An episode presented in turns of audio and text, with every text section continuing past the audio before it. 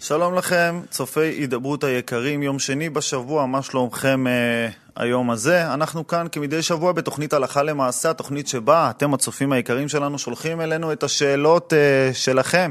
הנה אתם יכולים כבר עכשיו אה, לשלוח אותם אלינו למספר שמופיע על המסך, אנחנו נעביר אותם כאן לכבוד הרב ירון אשכנזי, ראש קו ההלכה וחבר ההנהלה הרוחנית של ערוץ הידברות, שיענה לנו ויסבר את אוזנינו ככל שיותיר הזמן. שלום כבוד הרב.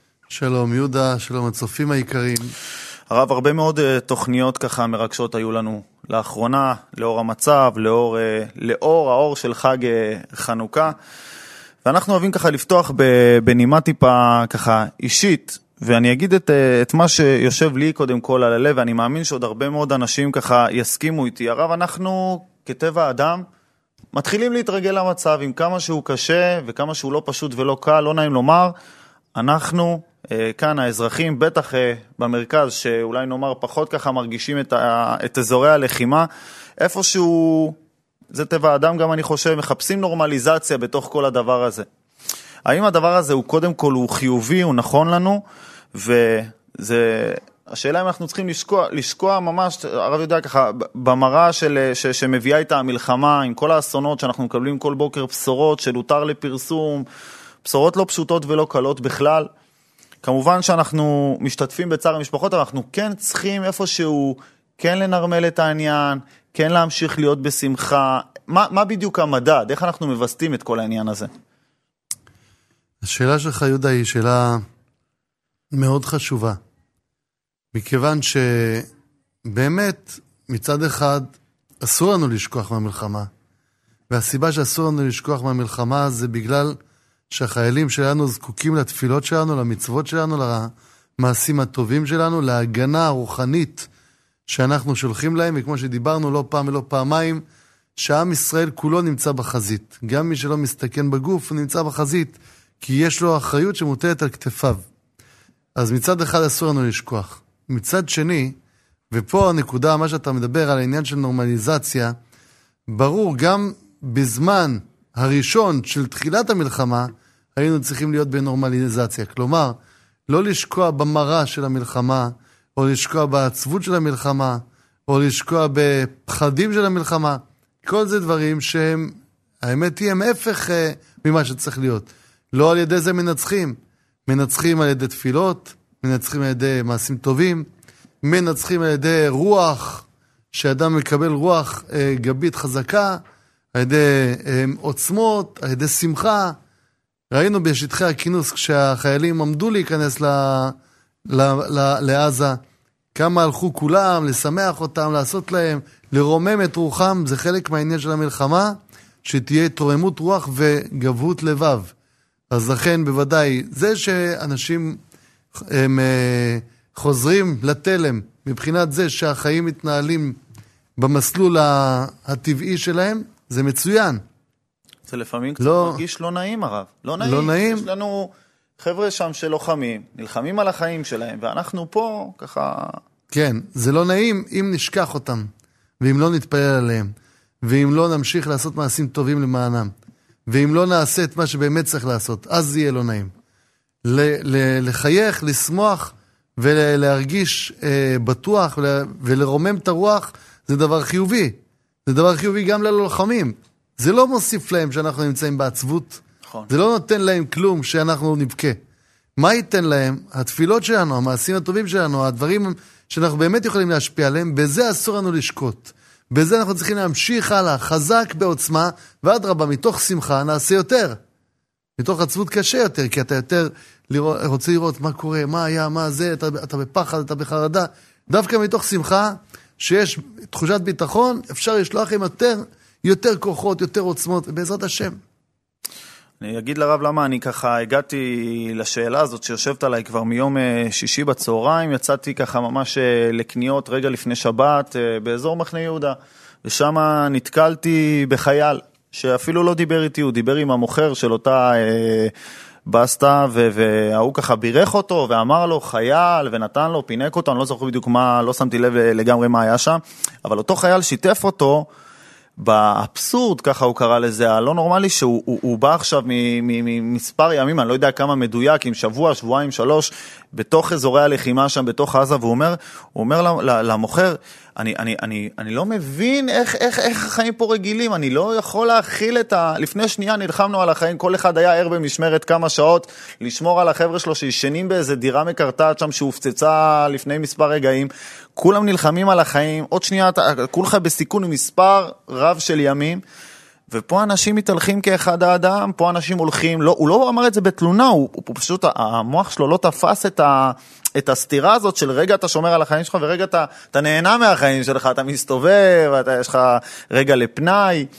ואני אני, אני הגעתי בעקבות כך לשאלה שכאילו, האם זה מדויק לנו או לא, כמו שהרב אומר, הרי בסוף אנחנו איפשהו, גם, גם עם כל ההתרגשות הראשונית וההתחזקות הכללית שכמובן הייתה ועדיין נמצאת, עדיין גם פה יש לנו את, ה, את ה... כוחו של הרגל, אין מה לעשות. ואני שואל איך אנחנו באמת ממשיכים לתפעל את הדבר הזה, את ההתלהבות הראשונית, ההתחזקות הראשונית, שכל אחד הגיע עם החלטות. כל... ואמרנו שהיו ימים באמת לא פשוטים, באנו אחרי ראש השנה, אחרי יום כיפור, מלאי התחזקות כאן אפילו ב, בארגון, עם המון, אה, אה, אה, באמת, דברים מדהימים ש, שנערכו בעקבות, הקבוצ... בעקבות התקופה. איך אנחנו ממשיכים באמת הרב ככה לשמר את ההתחזקות הזאת, להמשיך עם כל הכוח, דיברנו פה הרבה על קבלות. אנחנו בני אדם, יהודה. צריך לדעת שאנחנו בני אדם. נכון, יש מצב שקצת אה, אנחנו נרגעים, אבל אם בן אדם מחליט בהחלטה לא מתוך רגש, אלא מתוך שכל, מתוך הבנה, שזה ניצחון של עם ישראל. הבנו את המסר, קיבלנו את המכה באותו יום, 7 באוקטובר, אה, קיבלנו את המכה החזקה, הכואבת, עכשיו אנחנו צריכים להבין את, ה, את המסר, לא מהלב, מה, מהשכל. פעלנו בהתחלה דרך הלב, ועכשיו זה צריכים שיהיה דרך הדעת. ולהבין, יש לנו חי, חיילים שם שנמצאים בשטח, כמו שהם נמצאים בעמדת שמירה, גם אנחנו בעמדת שמירה. לכן באמת כל אדם משתדל את הקבלות שהוא קיבל להמשיך לעשות, את הדברים, את התפילות שהוא מתפלל להמשיך להתפלל. לא להפסיק להתפלל כל, כל שנייה, ממש. לעשות את התפילות, להתפלל, ללמוד, לעשות את הדברים, את המצוות, להמשיך הלאה. זה שאני שמח, אדרבה, מצווה בשמחה שווה יותר. שווה יותר ממצווה בצער. אז בסדר, אז אולי אנחנו פחות חושבים על מה שקורה בחזית, אבל אם אני אעשה את זה מתוך תחושת שליחות, מתוך רצון להגן, זה לא משנה, אדרבה, מתוך שמחה יותר טוב. יכול להיות שגם זה אותו פעולה שאני עושה, אותה מקרה, אותו, אותו נקודה שלקחתי על עצמי, היא זו שתתזכר אותי גם. בדיוק. יישר כוח אה, הרב על הדברים. צופים יקרים, אנחנו כאמור בתוכנית הלכה למעשה. אתם מוזמנים לשלוח לנו למספר שכבר עכשיו אה, מופיע על המסך 052-955-1624 את השאלות אה, שלכם, ואנחנו כאמור מכאן נעביר אותם לרב. הרב באמת הרבה שאלות שהגיעו אלינו, גם כאמור בעקבות המצב. אה, עוד הרבה מאוד שאלות הלכתיות מעבר לכך. אה, שואל אותנו צופה, שלום רב ותודה רבה על התוכנית. האם מתנה שנותנים באירוע כגון חתונה או ברית נחשב להפרשה, להפרשת כספי מעשרות? אז הוא רוצה לתת כאילו מתנה לחתונה או לברית ממעשרות. אז הרב מזוז כותב שצריך אה, להודיע לבן אדם שנתת לו את זה ממעשרות. ולמה? לא נעים בכלל, כן, אבל בידו של אדם. למה צריך להודיע? כי הרי אני היום מגיע לבר מצווה, ואני נותן לחבר שלי, שהוא אברך כמובן, כי הוא יכול לקבל ממעשרות, או אדם נזקק, נותן לו ממעשרות. מחר האברך הזה צריך להחזיר לי בשמחה שלי. אני עושה שמחה, הוא נותן לי מתנה. עכשיו, אם זה ממעשרות, הוא לא צריך להחזיר. אז אני צריך לידע אותו mm. שהוא קיבל ממעשרות, שהוא לא חייב. אז ירגיש בנוח לא להחזיר, או להחזיר uh, מתנה של 100 שקל במקום... בעצם זה uh... נעים הרב, יכול להיות שכבר זה נעים ל- ל- ל- להסביר לבן אדם דבר כזה, ואז הוא גם נפטר, ככה נפטר מה... יפה, אז אם אתה מרגיש נעים, תכתוב, המתנה ניתנה מכספי מעשרות, ואז אין לך שום בעיה, אבל בלי זה אסור. הבנתי. תודה רבה הרב על התשובה הזו. האם מותר להשתמש בשאריות השמן לרפואה למריחה אה, על מקום כואב בגוף? מדבר על שמן של חנוכה. השמן של חנוכה, כמובן. צריך לחלק בין, אה, בין uh, כמה דברים. השמן של חנוכה, על הצד שהחנוכיה נכבתה חצי שעה אחרי ההדלקה, חצי שעה אחרי צאת הכוכבים. כלומר, שזמן ההדלקה היה בשלמות הושלם, כאן אפילו אם לא עשו תנאי, מותר להשתמש בשמן הזה למה שרוצים. וממילא יש את הסגולה, שמנותר קנקנים נעשה נס השושנים. מה שנותר מהקנקן של השמן, נעשה נס לשושנים, ויש אומרים שזה תרופה למחלת השושנה שברגל. עשה נס לשושנים. כן, אבל גם לכל דבר, הרב מרדכי אליהו, זכר צדיק לברכה, היה אומר שכל דבר, כל דבר שאדם רוצה סגולה לרפואה, יש בשמן הזה. אבל, על הצד שהשמן נכבה בתוך החצי שעה, ולא עשו תנאי, כי צריכים לעשות תנאי, שהשמן שיישאר, אני יכול להשתמש בו לכל מה שאני רוצה. על הצד שזה נכבה בחצי שעה הראשונה, אז אסור להשתמש בזה רק להדלקת נרות שבת. בדרך כלל רוב החנוכיות, רוב רובם של החנוכיות, השמן שנשאר זה שמן שנשאר אחרי חצי שעה. ממילא אין בעיה, ויכול להשתמש בזה למה שרוצה. יש אפילו סיפור שהרב מרדכי אליהו הביא פעם אחת לילדה משותקת, בת 12, הביא לה מהשמן של חנוכה, הם ערכו לה על הרגליים והיא קמה מכיסא גלגלים. וואו. סיפור שמופיע בספר שלו, אביין של ישראל. Uh, טוב, השמן של הרב מרדכי אליהו הקים uh, משותקים. השמן שלנו יכול לשכך כאבים. הבנתי, בעזרת השם הרב, אה, אנחנו, אז מה, אז התנאי לשמן הזה הוא שהוא דלק חצי שעה לפחות, נכון? כן. שעשה את השיעור נכון. של חצי שעה. הרב, אה, עוד שאלה ככה שמגיעה אה, אלינו, התחלתי לשמור שבת, ואני מגיע מבית כנסת, אשתי ובנותיי שלא שומרות שבת מכינות אוכל במטבח, מה עליי לעשות? האם מותר לי לאכול אוכל שנעשה לאחר כניסת השבת? שאלה מאוד קשה, וגם מכניס את הבן אדם לניסיון לא קל. לא קל. אז כמובן, אוכל שבושל בשבת, אין לו היתר. אסור לאכול אותו. אוכל שבושל מערב שבת, ורק חיממו אותו, אז כאן, אחרי שהוא יהיה צונן, מותר לאכול אותו בצונן. כלומר, אסור לי ליהנות מההנאה של החימום של האוכל, אבל מותר לי לאכול מהאוכל, כי אני לא... הבישול נעשה כבר מקודם. אין שום בעיה. לכן, מה שאני מציע, שיגיד לאשתו, הרי בלאו הכי, את צריכה להכין גם סלטים חיים, נכון? צריכה להכין כל מיני דברים, אה, לחתוך ירקות, לעשות, אה, לערוך סלטים. כל הדברים האלה אפשר לעשות בתוך השבת. זה אין בעיה, תעשי בשבת. כל הדברים האלה, אין בעיה. מה הבעיה? סחיטת לימון? יש פוסקים שמתירים. בוא נגיד שזה עוד פחות בעיה. אבל uh, לגבי התבשילים, לכל הפחות שיהיה תבשיל אחד או שניים שיהיו מבושלים לפני השבת. אז גם אם היא הכינה עוד איזה תבשיל אחרי השבת, והוא לא אוכל ממנו, לא קרה כלום. אבל אכלת תבשיל אחד, אכלת שני תבשילים, האישה לא נפגעת. לדעת לסדר את העניין בצורה טובה, מצד אחד נכון אסור, מצד שני תהיה חכם לדעת איך לא ליצור מצב של לחץ בבית, שאשתך גם כן תרצה להיגרר אחריך אה, במשך הזמן. בעזרת השם, בעזרת השם כן ירבו. שלום אה, כבוד הרב, יש לי מספר שאלות ברשותך. א', בסעודת אה, שבת בעלי מברך על המוציא ללא נטילת ידיים, האם אני צריכה לענות אמן? התשובה היא כן, בוודאי שצריך לענות אמן. זה לא סותר. זה לא סותר, כי זה שהוא אוכל בלי נטילת ידיים, אמנם זה לא בסדר, הוא צריך ליטול ידיים בשביל לאכול את הלחם בקדושה, אבל ברכת המוציא לחם מן הארץ היא ברכה לכל דבר, שאפשר לענות אמן. והוא מחויב גם בברכת המזון, מחויב בכל דבר, בוודאי שכן, לענות אמן. עוד שאלה היא שואלת, יש לי עובדת זרה שמטפלת בבן שלי. הייתי רוצה לברר יותר את העניין של מה מותר לעשות ומה אסור בענייני הבישול, לאותה עובדת כמובן. אז יש לחלק גם כן, קודם כל בין הבישול שהעובדת מבשלת לעצמה למה שהאחרים. מה שהיא מבשלת לעצמה הכי טוב זה לעשות לה קירה מיוחדת מחשמל, לשים לה את זה בחדר, להגיד לה, גברת, יש לך פה את הכלים שלך, את הקירה שלך, אל תערבבי לנו את הקיריים שלנו עם הכלים שלנו.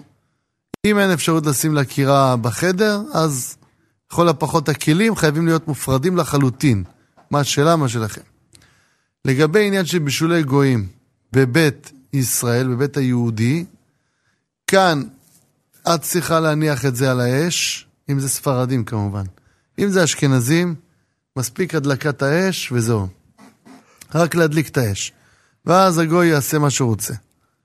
אם uh, זה ספרדים, אז לא מספיק רק הדלקת האש, אלא גם צריך להניח את התבשיל על האש, אחרי זה יעשה הגוי מה שרוצה, יתבלן, ישים מה שרוצה, אין שום בעיה, אפשרי. או לחילופין, עם הסיר כבד, אפשר לשים, שהוא ישים את הסיר על האש, אבל הערבוב הראשוני, לפני שהאוכל מתחיל להתבשל, לעשות ערבוב בתוך התבשיל, אה, ואז אה, זה נחשב כאילו הישראל, כאילו היהודי הניח את זה על האש. יש גם כן פוסקים שאומרים שיש מקום להקל יותר בקיריים חשמליות מקיריים של גז. גם זה, במקרה כזה שאין אפשרות לא לשים ולא לערבב ולא כל הפתרונות האלה שאמרתי, כדאי להתייעץ עם רב, תלמיד חכם או עם קו ההלכה, ולהתקשר ולשאול באיזה אופן האם הפתרון הזה של הקיריים החשמליות יכול להיות פתרון.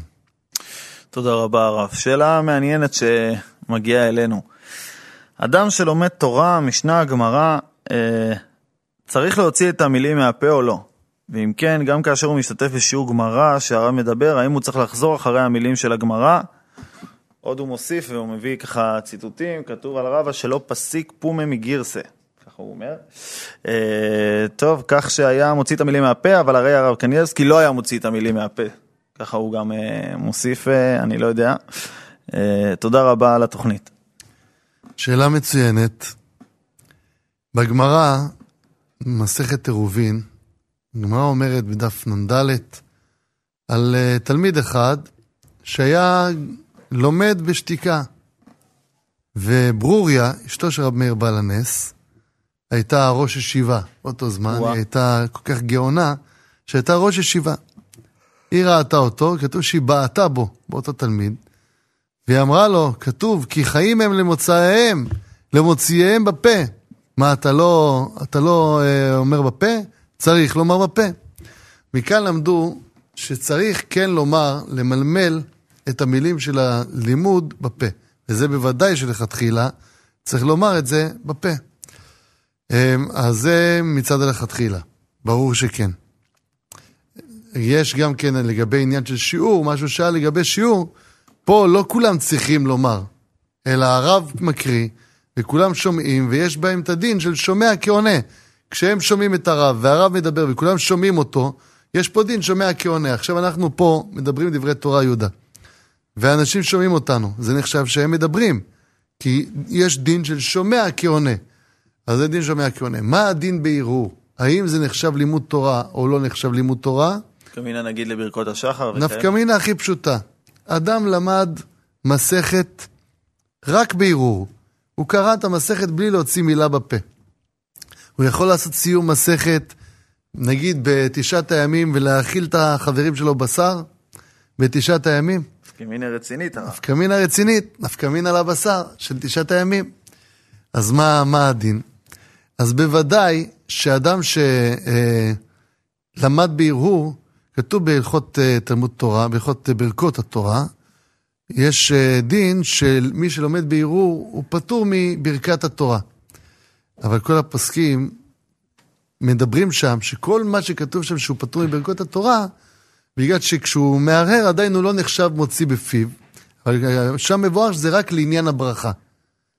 ולמשל, דוגמה, מאיפה לומדים את זה? מדין של כתיבה. אני מקווה שאני מסביר את עצמי טוב. כאשר אדם כתב דברי תורה, מרן השולחן ערוך פוסק שצריך לברך. צריך לברך, אבל יש הרבה פוסקים, שולחן, ראשונים, שכותבים שגם כאשר אדם כתב ספר, הוא לא צריך לברך ברכות התורה. אז יעלה על הדעת שאדם כתב ספר, וזה לא ייחשב לו לימוד תורה? עכשיו מרן הרב עובדיה ישב וכתב שעות על גבי שעות. באותן שעות שישב וכתב, הרב בן איש חי, הרבנים הגאונים שהיו בערך מאשכנז, כולם. ברור שנקרא. נקרא. אז לעניין ברכות התורה, יש מקום לדון האם לברך או לא לברך. אבל לעניין לימוד תורה, בוודאי שזה נחשב. לכן, וזו המסקנה, אדם שמהרהר בדברי תורה, בוודאי שנחשב לו לימוד תורה, וגם אדם שעשה סיום מסכת בצורה הזאת, יכול לעשות סיום, יכול להביא את החברים. יש על זה עוד הרבה ראיות והרבה פלפולים לכאן ולכאן, אבל בגדול, לכתחילה, ברור שתוציא בפה. למה לא? כי חיים הם למוצאיהם, ברור. אבל אם אדם יותר מתרכז בזמן שהוא מהרהר חזק, מעיין בספר, כמו הרב קניאבסקי שהוא אמר, ברור שיוצא ידי חובת לימוד תורה לכתחילה. תיזהר שברוריה לא תהיה באזור כמובן, אבל אה, כן. הרב, אנשים שואלים שאלה בשבילם וככה מזכים את כולנו, שאלות שפתאום, אתה יודע, מתעוררות גם אצלנו, ב- ב- כל אחד אה, נכון. בחיים הפרטיים אה, שלו. הרב, יש פה שאלה שנורא מעניין אותי איך הרב ככה יענה, מה יענה ו- ו- ואיך הרב בכלל מתייחס לכל הנושא. שואל אותנו צופה, שלום לכבוד הרב, האם מותר להשתמש ברשתות חברתיות? אנחנו גם נמצאים ברשתות החברתיות, יהודה. או, אז אה, קודם כל, זה לא שאלה האם מותר להשתמש ברשתות החברתיות, התשובה היא כן. השאלה לאיזה צורך. האם מותר להשתמש בסכין? כן. מותר. השאלה לאיזה צורך. האם מותר להשתמש בסכין שחיטה? כן. השאלה לאיזה צורך. צריך לדעת שרשתות חברתיות הם כלים. אם אדם עושה לעצמו את החסימות הנדרשות כדי שהוא לא יגיע למקומות אסורים, הוא מספיק חכם לדעת לא לסמוך על עצמו. מספיק חכם לדעת שאין אדם יכול להיות אפוטרופוס על עצמו, ורק סומך על זה שהוא אומר, אני בן אדם בוגר, ובגלל שאני בן אדם אחראי, אני שם לעצמי חסימות, לעצמי, לא לילדים. בואו נדבר אמת. לא לילדים, ברור שלילדים צריך, אבל גם עליי צריך שמירה.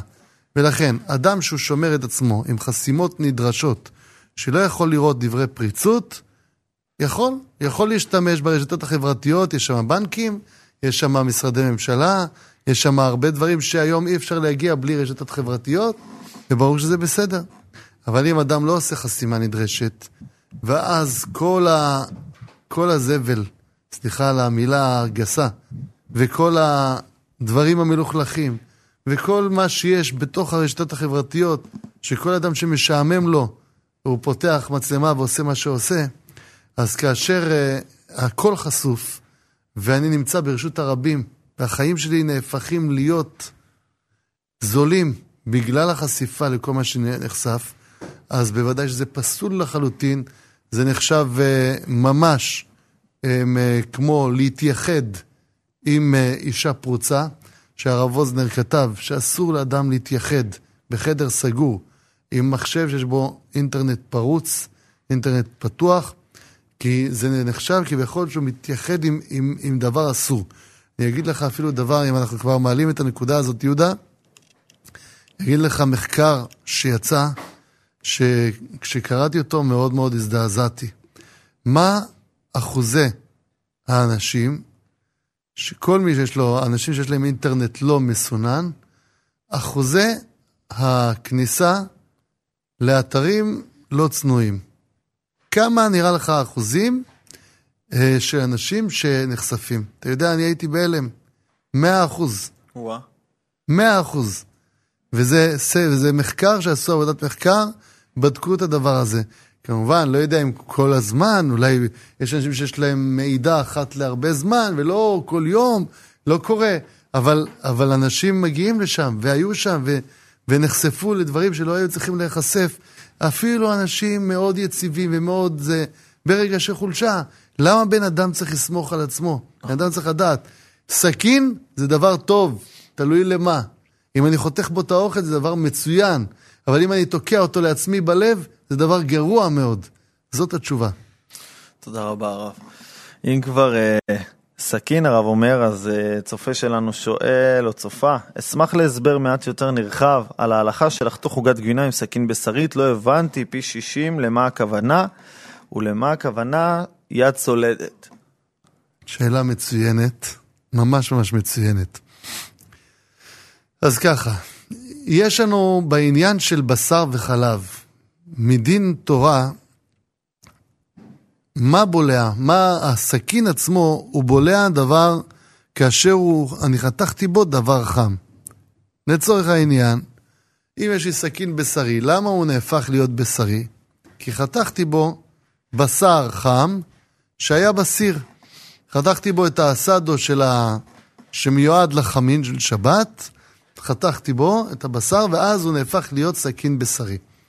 הסכין הבשרי, כלומר, למה? כי הוא בלע מעט מטעם הבשר. כמה הוא בולע, זו עוד שאלה, יש לעיין בזה בכף החיים, מסביר את העניין, איך משערים את הדבר. בכל אופן, כאשר לקחתי את הסכין הבשרי, ואחרי זה חתכתי בו חלבי רותח, רותח יד סולדת, הכוונה יד סולדת זה שהמשמעות הפשוטה היא שהיד שלי סולדת מזה. מה זה סולדת? השיעור של הדבר הוא בין 45 מעלות ל-60 מעלות. לחומרה אנחנו מחמירים 45 מעלות. אפילו יש כאלה שמחמירים 42. אבל נגיד 45 מעלות... שהיד לא יכולה להכיל זה כבר שיעור שבטן של תינוק נכווית ממנו. בטן של תינוק נכווית ממים של 45 מעלות. זה נקרא יד סולדת. אז אם עכשיו חתכתי דבר ביד סולדת, ואחרי זה דבר מהמין השני ביד סולדת, אני מבליע מהבשר לחלב. כאשר לקחתי דבר שהוא צונן, חתכתי עוגת גבינה בסכין בשרי. הצונן הוא לא מבליע. גם של, אמנם אסור לחתוך בסכין בשרי דבר חלבי, כך פסק הרמה בסימן פט ביורה דעה. בכל אופן, עדיין זה לא מבליע. אז בדיעבד, אם לקחתי סכין בשרי וחתכתי דבר חלבי צונן, ואחרי זה נזכרתי, שום דבר לא נאסר. תשטוף את הסכין, תאכל את העוגה לבריאות. הכל בסדר.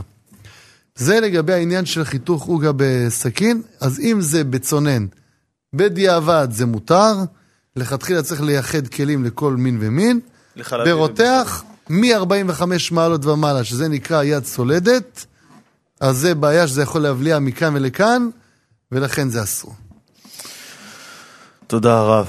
אה, שאלה קצת אה, ארוכה, אני אקרא אותה ככה מבפנים. שלום לכבוד הרב, הזמנתי לפני שנתיים באתר של אה, פוטו מתנה, ואמרו לי לשלוח תמונה במייל, שלחתי, ואחרי זמן ראיתי שהמחיר יקר. והמקום מרוחק, ביטלתי את ההזמנה.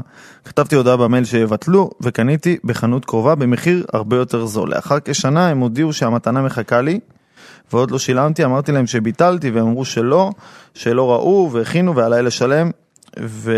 ולבוא לקחת, או שיזרקו את המתנה לפח, אבל עליי לשלם בכל מקרה. אני אשלם אם זאת ההלכה, אך האם המחיר, אה, המחיר צריך להיות שלם כמו שהם לוקחים, או מחיר ההוצאה בלי הרווח שלהם, כי הם יקרים בהרבה מכל חנות אחרת. קודם כל הרב נתחיל בזה שהאם היא בכלל חייבת. כן. אז קודם כל, בדבר כזה, אני חייב לומר ולהקדים שבעניינים של דיני ממונות, אני לא רוצה לפסוק פסק מוחלט, אני רק אומר בגדול את הדברים, וכדאי לשאול אה, דיין, כי דיני ממונות זה דבר שמשתנה, הרבה מאוד פרטים משתנים מכאן ולשם. נכון, אני ולכן... חושב הרב שבאמת כדאי, אה, כדאי להעביר פה, הרבה פעמים אנחנו עונים פה על שאלות, אבל זה, הרבה פעמים זה גם פרקטי לשאלה שלנו, שלא מזה יראו וילמדו, כל אחד יקיש את זה לעצמו, לפעמים מקרים אפילו טיפה שונים, מה שלבטח משנה גם את ההלכה הרבה פעמים. נכון, פעמים. נכון, אז בנגיד אם זה ביום יום, אז עוד uh, יש חילוקי דינים יותר פשוטים, בדיני ממונות זה עוד משתנה עוד הרבה יותר. ואני אתן לך דוגמה. כן. היא כותבת, שהיא, הוא, כותבים, שהם ביטלו את ההזמנה. מתי ביטלו את ההזמנה? בזמן סביר שהיה, שה... שהפוטו עדיין עוד לא פיתח את התמונה, ושאולי כבר הפוטו יכול להגיד, תשמע, בזמן שאת שלחת את, ה, את ההודעה כבר פיתחתי. אז זה משנה את הדין. או אם עכשיו, אה, האם יש אפשרות לבטל לפי החוק? יש אפשרות לבטל אחרי שהזמנתי? יש טווח זמן מסוים, 48 שעות בוודאי שאפשר לבטל, אחרי 48 שעות לא ברור שאפשר לבטל. הם יכולים להגיד, אדוני, לא, לא, לא, יודע, לא יודע אם זה 48 שעות, אולי אפילו קצת יותר. מאוד תלוי מנהג העולם בדבר הזה. מה מנהג העולם? אז בגדול, אם היא ביטלה בזמן, ויש לה את האפשרות, וכולי וכולי, וכל הבעיה זה רק שהם לא ראו, אז היא לא תהיה חייבת. אם, הם, אה, אם היא ביטלה אחרי הזמן, יכול להיות שהיא תהיה חייבת חלקית, רק לפי מה שהיא נהנית, כלומר, יכולה לשלם את ההוצאות עם עוד קצת uh, תוספת. יש אה, פעמים שהיא תצטרך לשלם מחיר מלא. לכן, במקרה של שאלה כזאת, לפנות. צריך להתייעץ עם דיין. שיש אפשרות בקו ההלכה, יש מענה עם דיינים בערב. שמספרו הרב, תזכירו אותנו בבקשה שוב. 073 חמש חמש פעמים. פעמים שלוש, אפס אפס, שלוחה שלוש. שלוחה שלוש או שתיים, שתיים או שלוש, נראה לי שלוחה שתיים עכשיו, זה נהפך להיות שלוחה שתיים, שם יש דיני ממונות. תודה רבה הרב. Uh, לגבי תפילת שחרית, לבת ישראל שואלת אותנו צופה, אני יודעת שאפשר להתפלל שחרית עד חצות היום, מה אם פספסתי בכמה דקות, uh, והאם אחרי ברכות השחר אני עוצרת, איפה בדיוק, או אם אני יכולה בכל זאת להמשיך עד הסוף. תודה רבה ובשורות טובות בעזרת השם. אם היא התחילה להתפלל 18 לפני חצות, היא יכולה להמשיך את זה גם אחרי שהוא עבר חצות. אבל אם היא הגיעה לתפילת 18, כאשר עבר כבר חצות, היא לא יכולה להתפלל 18. עכשיו, זה לגבי העניין של תפילת 18. לגבי ברכות השחר, היא יכולה להגיד במשך כל היום. אם בן אדם התפלל או אמר משהו זה, אז כבר יש נפקא מינה, יש חלק מהברכות שיורדות בעקבות התפילה. אבל אם אדם לא התפלל, היא אומרת את כל ברכות השחר, עד השקיעה יכולה לומר את כל ברכות השחר בלי שום בעיה. לגבי תפילת שחרית, עבר חצות תלוי. אם היא התחילה לפני חצות, יכולה להמשיך את התפילת 18. אם לא, עכשיו זה אחרי חצות, שתתפלל מנחה. תודה רבה הרב. בוקר טוב, כותב לנו uh, צופה, אני אשכנזי ומחר אם ירצה השם אני אמור להיות סנדק. יש לציין שהברית לא במקום התפילה שבו אני מתפלל, האם ציבור המתפללים בבית כנסת שלי פטור מלומר תחנון, המניין הוא אשכנזי? נוסח ספרד הוא מציין. אין שום בעיה, זה בוודאי שהוא פותר. הסנדק פותר את, ה, את האנשים מלומר תחנון. הסנדק, המוהל, בעל הברית, אבי הבן, פותרים את הציבור, גם אם הברית לא, לא מתבצעת במקום התפילה. עצם זה שהסנדק פה נוכח, זה... כן. יש מחלוקת הפוסקים, כאשר למשל אני עושה את הברית בבית כנסת מסוים, האם כל המניינים בבית הכנסת פטורים, או רק אותו המניין? להלכה, וזה, כתבו הפוסקים, זה להלכה, אנחנו נוקטים שרק אותו מניין. אף על פי שיש בזה מחלוקת, ואם הוא אומר שהוא אשכנזי, אז יש פוסקים אשכנזים שנוקטים שזה פותר את כל המניינים, גם אלו שהבעלי הברית לא התפללו שם. אבל בעל הברית עצמו, בוודאי שהוא פותר את המניין שבו הוא מתפלל. תודה, תודה כבוד הרב. בהמשך לשאלות והתשובות, אה, כותבת לנו הצופה על שימוש בסכין חלבית לחיתוך בשר ולהפך, מה הדין בנוגע לסכין בשרית שהוטחה במדיח חלבי ולהפך?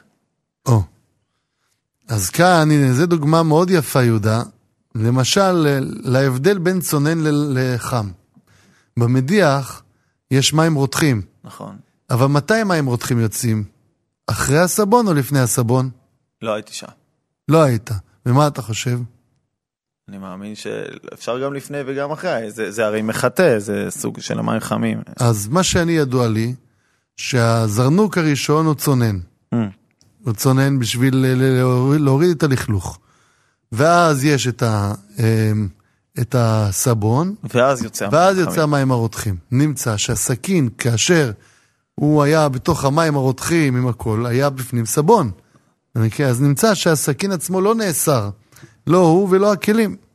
אם היה זרנוק רותח לפני כן, זאת שאלה שצריך אה, שתחזור לשאול.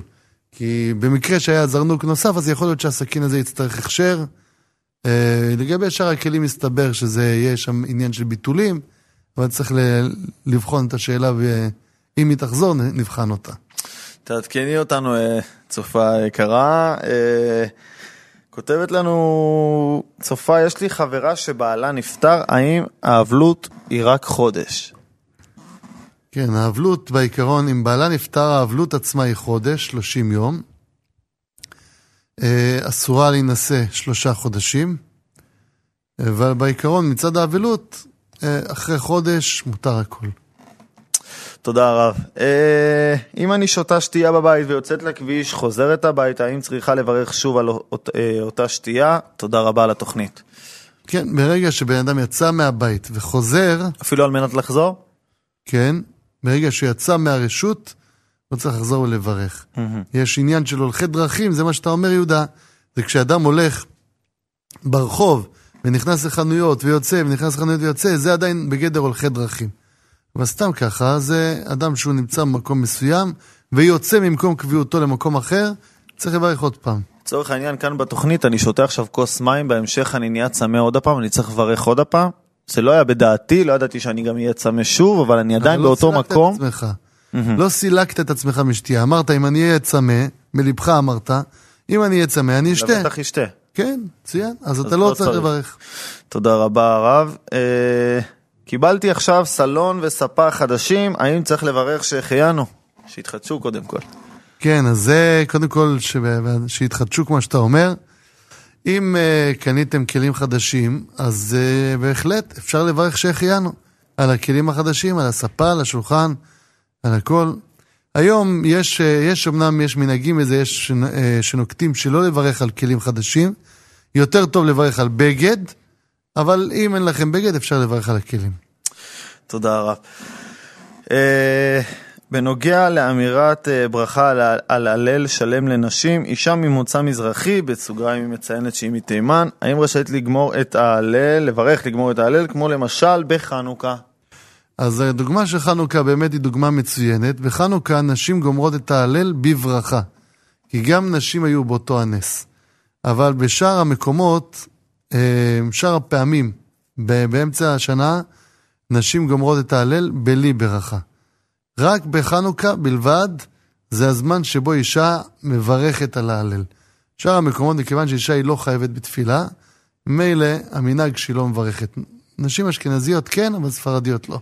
אגב, אצל האשכנזים אין לגמור את ההלל, יש... אה, לקרוא. לקרוא, כן, ולכן גם על הלל שהוא לא שלם, גם מברכים. הבנתי. כי זה לקרוא את ההלל. יפה. תודה רבה הרב. אה, שואל אותנו צופה, האם מותר להכין מנה חמה בשבת? אני לא יודע אם מותר בכלל ביום חול דבר כזה, האם זה, זה עדיין תקף? יש את זה? יש תקף, ודאי, יש הרבה אנשים שאוכלים את זה, יהודה. אה, מנה חמה, זה לפי מה שהתברר, מה ש... מה שלפחות מה שאני יודע, איך מה שכתוב בספרים, שזה לא מבושל ב-100%. גמר הבישול שלו נעשה. כאשר יש מים. כלומר, מבשלים את זה 80%, מייבשים את זה, ואז בנתינת המים גומר את הבישול שלו לחלוטין. נמצא שיש פה בעיה שמכה בפטיש. יש פה בעיה שמכה בפטיש, ב, ב, כמו הקוליאס ההספנין. במקרה כזה יהיה אפשר לעשות את זה על ידי כלי שלישי. כלי שלישי, כלומר, כשאני מערה מכלי שלישי, אין בזה איסור, יש בזה אמנם דעות בפוסקים, דעת ה... הם, אה, חוכמת אדם, שכאשר היד נכווית במים, יש בזה דין בישול לגמרי, וכך פוסק. המשנה ברורה, ונמצא שלפי המשנה ברורה יהיה אסור לגמרי, ולפי הרב עובדיה זה יהיה מותר, בכלי שלישי. תודה רבה הרב. אה, שואל אותנו צופה, האם מותר לכבס ביום שישי? מותר, אין בעיה. הבעיה היא אה, להוריד כביסה בשבת. זה הבעיה. כלומר, כאשר אני מכבס ביום שישי ותולה ביום שישי את הכביסה, לפני שנכנסת שבת, זה אין שום בעיה. היא תתייבש, במוצאי שבת אני אוציא את ה... יוריד את הכביסה. מה יהיה אם התלכלכה לי החולצה ואני רוצה מהייבוש שתלוי חולצה? יכול לקחת מהייבוש חולצה שאני צריך אותה לצורך שבת, אני יכול להוריד. הבעיה בהורדת כביסה בשבת זה בעיה של אה, אה, מכין משבת ליום חול. Hmm, כאשר אני מוריד כניסה, כי אני חוסך זמן ביום חול, יום חול. יכלתי להוריד ביום חול, ואני לא מוריד ביום חול, אני מוריד בשבת. זה נקרא מכין. מכין משבת ליום חול. אבל אם אני צריך עכשיו לשבת חולצה, אני יכול להוריד. מותר אגב הרב לפתוח את המייבש בשבת, כמובן שהוא כבוי, אה, לפתוח אותו כדי לקחת מבפנים בגד כלשהו הוא לא. אם הוא לא מדליק שום חיישן, מותר. תודה רבה הרב. אה, יש לי חבר שאמו נפטרה, כותב לנו מישהו, אה, נפטרה ממש השבוע, הוא שואל הכיצד אפשר שהיא תבוא לו בחלום? שאלה מצוינת. מתגעגע? מתגעגע והוא צודק, אני אפשר להבין אותו. אבל uh, האמת היא, יהודה, שזה לא קשור בסגולות, זה לא קשור ב... אי אפשר לחייב נפטר להגיע בחלום. עיקר העניין שצריך לדעת, שני דברים. דבר ראשון, שבשביל שנפטר יגיע בחלום, צריך זכויות. זה אחד. לא לכל אחד נותנים רשות שם להגיע בחלום למשפחה שלו. ודבר שני, בדרך כלל נפטר מגיע בחלום כאשר יש צורך. הוא בעצמו גם לא יבוא בחלום אם אין צורך מיוחד. אם אין איזה עניין שהוא רוצה להעביר איזה מסר, איזשהו עניין, אם יש נגיד, אה, אנחנו שומעים, נגיד האימא מאוד מאוד מצטערת, ואז הוא בא בחלום, אומר, אל תדאגי, מצבי טוב, אז הוא, הוא רואה צורך להרגיע אותה כדי שתהיה לו מנוחה בעולם העליון, שתהיה לו מנוחה. אז לפעמים כן יש דברים כאלה. עכשיו, להביא נפטר בחלום בכוח, אין דבר כזה. ואם יש דבר כזה, הוא בוודאי אסור. כי הוא גורם צער לנפטר שהוא צריך לבוא, להוריד אותו, אותו, להטריח אותו ולהוריד אותו מעולם העליון, לבוא אליו בחלום, זה בוודאי גורם לו צער. אז מה שהכי טוב, זה, אני מבין מה כואב לו, הוא מתגעגע והוא רוצה לדעת שטוב לאימא שלו. אז לכן אני מציע לך ללכת על הדרך הטובה. מה הדרך הטובה וההגיונית? לעשות מעשים טובים לעילוי נשמתה. לקחת את הכאב הזה, לתעל אותו לכיוון של עשייה, לעשות דברים טובים, להרבות בקדושה, להרבות בתורה, לעשות שיעורים. תעשו לה שיעור כל שבוע בבית עם כל בני המשפחה. תזמין את הילדים הקטנים, את הבני נוער, את בנות הנוער, את כל המשפחה. תעשו נחת רוח לנפטרת. אני אומר לך, אין יותר מזה בעולם. אין. אני מבטיח לך שאם אתה תעשה שיעור תורה בבית כל שבוע, יבוא רב, ימסור שיעור לבחורים הצעירים, לבחורים ולבחורות הצעירים מהמשפחה, ויחזק אותם, והם יקבלו על עצמם קבלות. והדבר הזה ירומם את הרוח שלה, ירומם את נשמתה, ישמח אותה. ואז, אתה יודע מה יהודה? במקרה כזה אני מאמין שיהיה לה צורך לבוא להגיד, לה, להגיד לו תודה רבה. ובמקרה כזה שבאמת הוא ישמח אותה כל כך, היא תרצה לחזק אותו, תרצה להגיד לו, תשמע, אתה באמת עושה לי את הטוב, היא תבוא אליו והיא תגיד לו תודה רבה. וראינו דברים כאלה. בעזרת השם מרגש, וצור איתנו קשר, אנחנו נדאג אה, אולי ככה לרב מטעמנו, שככה יבוא, יחזק, אה, ואולי גם אמא תגיע אה, לבקר בעזרת השם. שלום לכבוד הרב, תודה רבה על התוכנית. לא נרדמתי כל הלילה, מאיזה ברכה צריכה להתחיל לברך בבוקר? אם היא לא נרדמה, אז uh, ממש לא נרדמה. זאת אומרת, אם היא שכבה במיטה, מסתבר שכן היא התנמנמה. קצת, ואז היא כן צריכה לברך את כל הברכות כולם, כולל על נטילת ידיים. אם בכל אופן היא אה, למעשה, היא לא ישנה בכלל, היא לא ישנה בכלל, זאת אומרת לא עצמה עין, במקרה כזה היא תברך את כל ברכות השחר, רק נטילת ידיים תעשה בלי ברכה. נטילת ידיים. Mm-hmm. אבל כל השאר תברך בלי שום הבדל. תודה רבה הרב. אשכנזים נוהגים שלא לברך שעשה לי כל צורכי, והספרדים מברכים את הכול. מה, כי הוא לא ישן מספיק? כן, כי הוא לא ישן. הבנתי.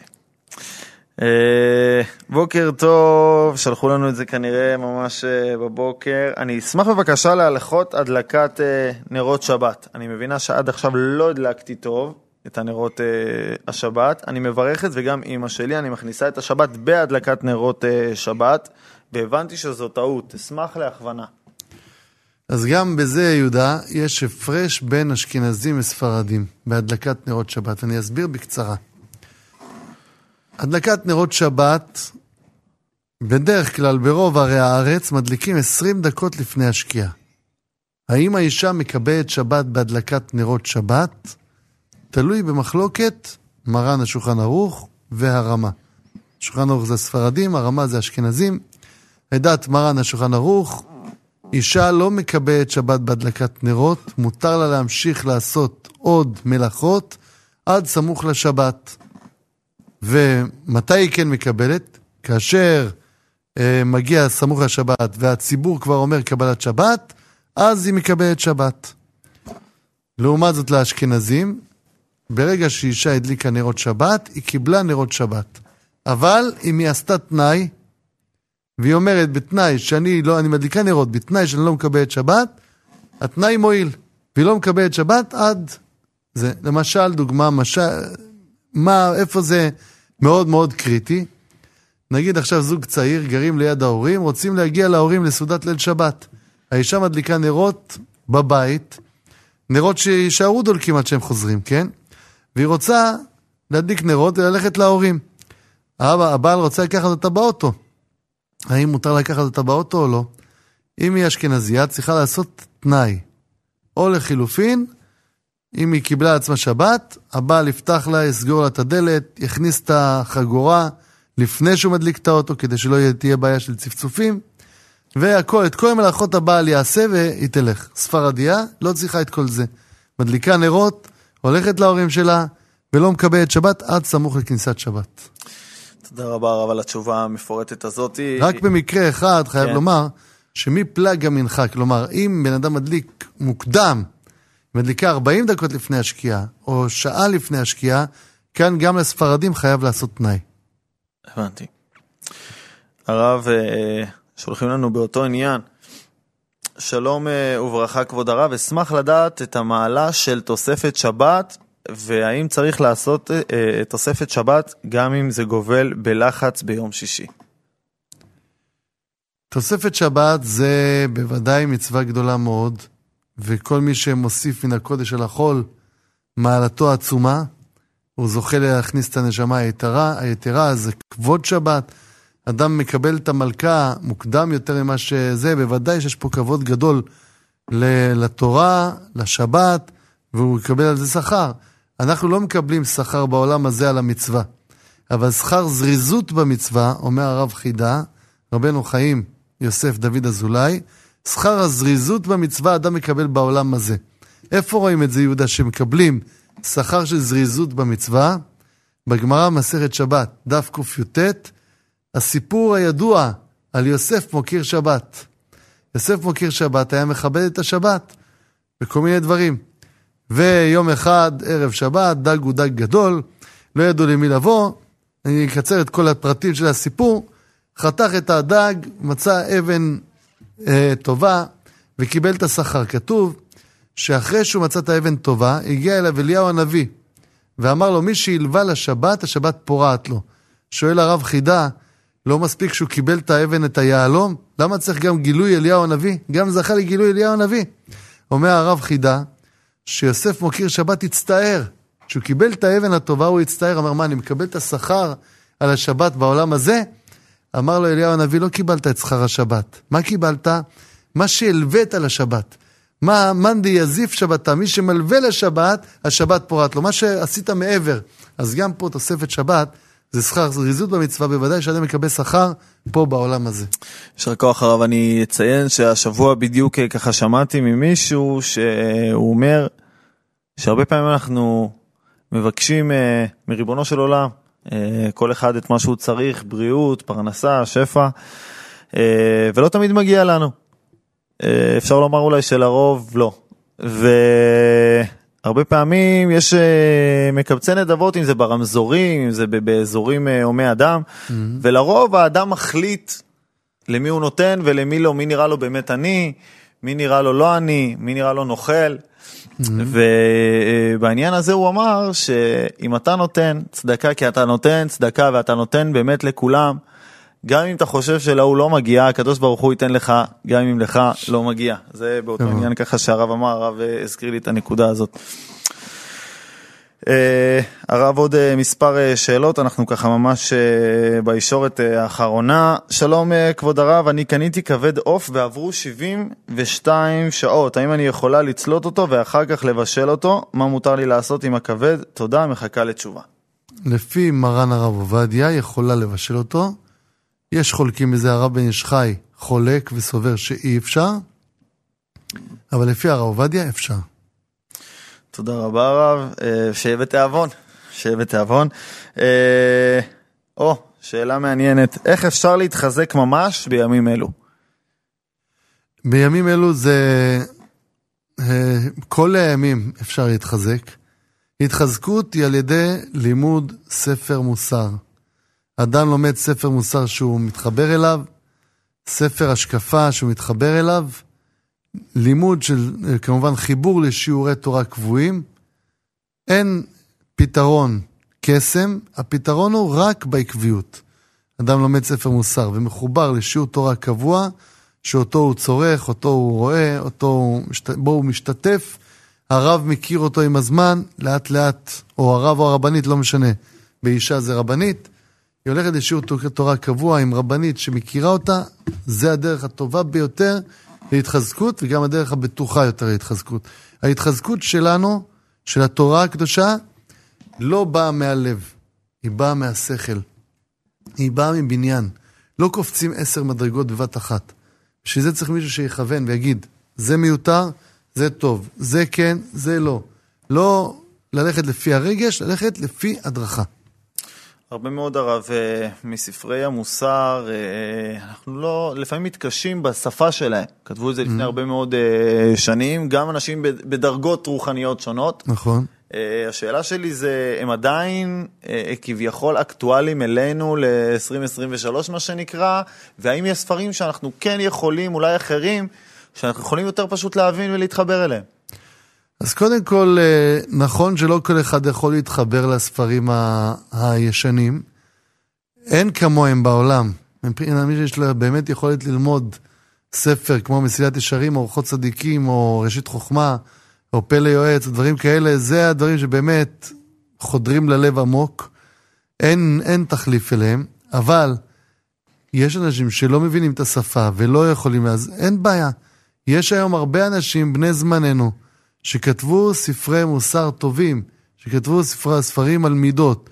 יש uh, למי שברמה יכול לקנות uh, ספרים של הרב פינקוס, נפש שמשון, על כל מיני uh, דברים בעולם, ממש מכניס הרבה מאוד השקפה והרבה מאוד uh, יראת שמיים. מי שרוצה דברים יותר עממיים, יש את הספרים של הרב יגן, הרב ניסים יגן, זכר צדיק לברכה. יש... Uh, ספרים שכתבו רבנים נוספים, הרב ארוש, שכתב סדרה של ספרים של uh, ספרי מוסר נפלאים, שנותנים הרבה אמונה, גן האמונה, גן החוכמה, וגן השלום, בריתי שלום, הרבה מאוד ספרים שהם מתאימים. יש עוד רבנים, הרב יעקב ישראל לוגסי, שכתב סדרת ספרים, הרב אהרון זכאי, שכתב ספרת, סדרת ספרים מצוינת לאנשים uh, שמתקשים בשפה התלמודית. ויש עוד הרבה, ולא הזכרתי אפילו לא פרומיל, מהרבנים שקיימים היום, שהוציאו הרבה מאוד ספרים טובים. שאקטואלים אלינו, שאפשר להתחזק. אקטואלים מבני זמננו. הרב רונן חזיזה, ועוד רבנים נוספים, נוספים תודה ש... תודה רבה הרב. תודה. תודה, יישר כוח גדול הרב. אנחנו הגענו לסיומה של התוכנית. הזמן אה, רץ כן. שנהנים, ומתחזקים בטח. אז uh, תודה רבה לרב, שהרב ככה פינה מזמנו והגיע uh, אלינו לכאן אל האולפן לענות לשאלות uh, הצופים. צופים יקרים, אנחנו גם נהיה כאן שבוע הבא, אתם מוזמנים לשלוח למספר שממש עכשיו מופיע על המסך את השאלות שלכם. נהיה כאן שבוע הבא, נענה על הכל, וכאמור, יש לכם שאלה ככה SOS, אתם מוזמנים להתקשר, לא לשלוח וואטסאפ, להתקשר למספר שמופיע על המסך, יפנה אתכם אוטומטית אל קו ההלכה, שם יעמדו uh, רבנים מולכם. אגב, 24 שעות ביממה, אתם יותר uh, ממוזמנים, אל תחששו. להפריע אה, להם. נגיד אה, רק תודה לכל העוסקים אה, במלאכה, לאוריאל כהן היקר שמביא אותנו אליכם כאן מעבר לזכוכית, ולכל הביצוע הטכני כאן מסביבנו. אנחנו נשתמע כאמור בעזרת השם עם הרבה מאוד בשורות טובות בשבוע הבא.